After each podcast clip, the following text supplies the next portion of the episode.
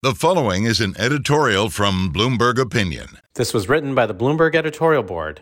In exchange for approving a supplemental national security bill providing aid to Israel and Ukraine, Republican lawmakers are insisting on a far reaching crackdown on the flow of migrants at the U.S.'s southern border. Many Democrats continue to resist the GOP's demands. They should reconsider. Republicans want to increase detentions of unauthorized migrants, curb the use of humanitarian parole to release asylum seekers into the U.S., and require that migrants apply for asylum in countries they pass through before arriving at the border.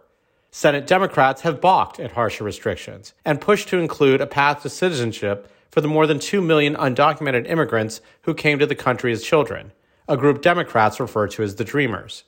Failing to make an immigration deal that unlocks additional Ukraine aid would hand a Christmas present to Vladimir Putin and waste the $110 billion in U.S. taxpayer money that's already gone to defend Ukraine. It would also scuttle Congress's best opportunity in years to make meaningful reforms to an asylum system that both parties describe as broken. A compromise would be in the interest of both parties and provide a first step toward comprehensive reform.